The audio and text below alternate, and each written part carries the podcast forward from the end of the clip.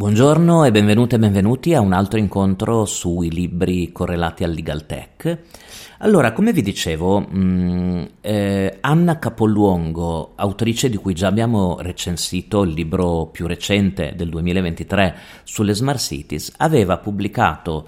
in precedenza una monografia molto interessante perché era espressamente focalizzata sulla storia della videosorveglianza, soprattutto in rapporto alla protezione dei dati e parliamo di un testo uscito nel 2021. È il caso secondo me di riprenderlo, l'ho, l'ho appena terminato di leggere e lo recensisco volentieri per voi perché è uno dei pochi testi che abbiamo in Italia che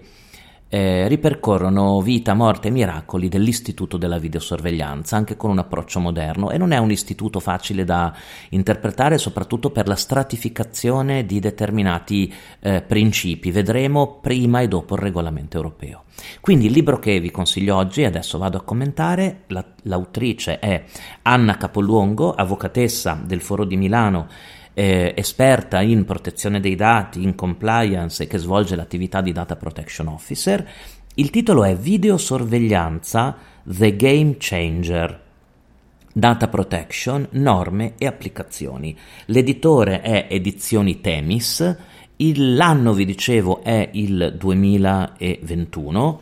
e il costo del volume è di 20 euro. Il volume, eh, lo sto sfogliando qui per voi, è di circa 240 pagine con una diffusa bibliografia finale. L'approccio che la, l'autrice adotta è lo stesso che ha adottato nell'ultimo libro che abbiamo recensito suo, che è quello sulle smart cities, quindi tantissime tabelle, grafici, sunti, eh, proprio per cercare di portare il lettore alla comprensione di un tema molto tecnico senza particolari difficoltà. Allora vi dicevo, il bello di questo volume è che è focalizzato sulla videosorveglianza ossia parte con, mh, dai, dall'epoca pre-protezione dei dati, quindi dalla Convenzione 108, per poi passare alla direttiva madre, per cercare di capire come il sistema della videosorveglianza, che è uno dei grandi timori no, della, dell'Unione Europea, l'idea orwelliana del controllo tramite la telecamera, cerca di capire come questo principio si sia fatto strada nella normativa, sia con riferimento all'uso della videosorveglianza da parte delle forze dell'ordine, quindi alle riprese correlate all'attività di polizia giudiziaria, ma anche, vedremo, con riferimento eh, al rapporto di lavoro e ovviamente al rapporto con lo statuto dei lavoratori e con tutti gli adempimenti correlati all'installazione di videocamere in ambiente lavorativo. Il modo in cui, attraverso quale procede l'autrice è molto lineare parte nel primo capitolo nel delineare i confini normativi e quindi fa un excursus normativo dalle origini della videosorveglianza e come questa tecnologia si sia adattata alle successive norme che sono state approvate, ehm, ovviamente dedica particolare attenzione agli anni tra il 2000 e il 2004 che sono anni critici per i garanti per la protezione dei dati, compreso quello italiano, perché eh, sia garanti europei che garanti italiano emanano, vi ricorderete, dei provvedimenti generali che cercano di definire meglio i rischi correlati a questa tecnologia. Nel secondo capitolo mh, mm, passa al 2010, anno importante per, e analizza eh, il provvedimento del garante italiano sulla videosorveglianza in ambito scolastico. Vi ricorderete che c'erano state,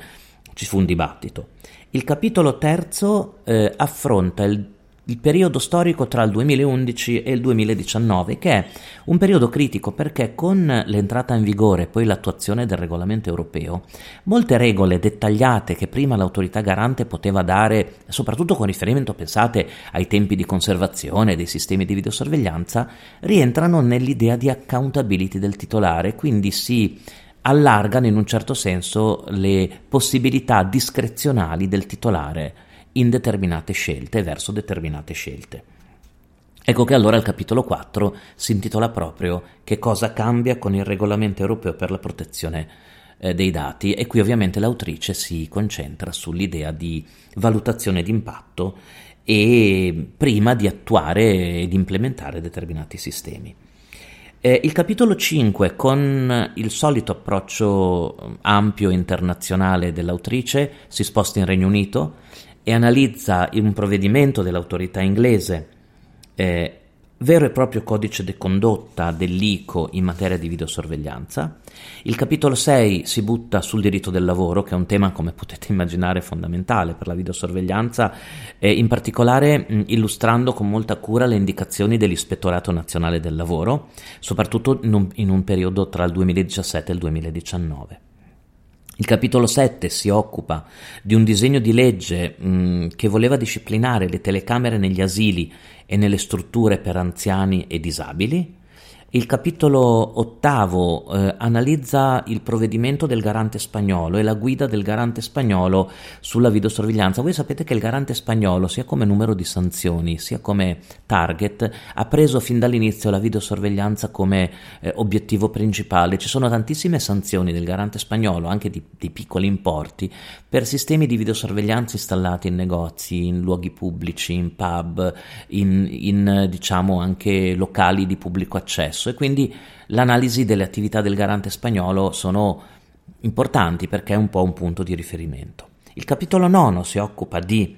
European Data Protection Board, ma anche di videosorveglianza e sport.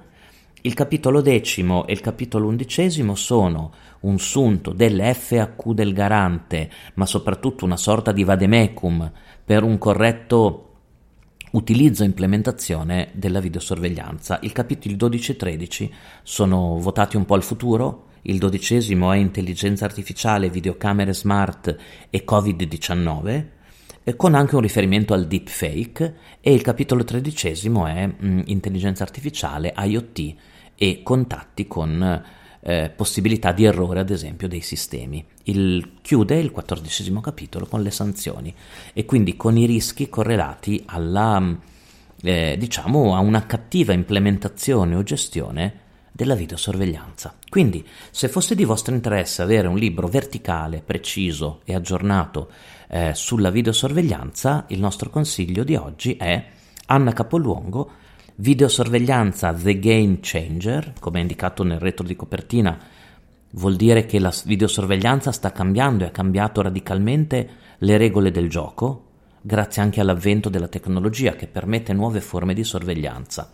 Il, l'editore è Edizioni Temis, il libro è di circa, vi dicevo, 240 pagine, il costo è di 20 euro. Anche questo libro ha un approccio molto eh, semplice, eh, schematico, con tanti esempi, eh, tabelle e figure e permette anche a chi non mai non si è mai occupato di videosorveglianza nel dettaglio di comprendere bene tutte le nozioni. Grazie per avermi ascoltato anche questa settimana e ci sentiamo la prossima settimana con un altro libro.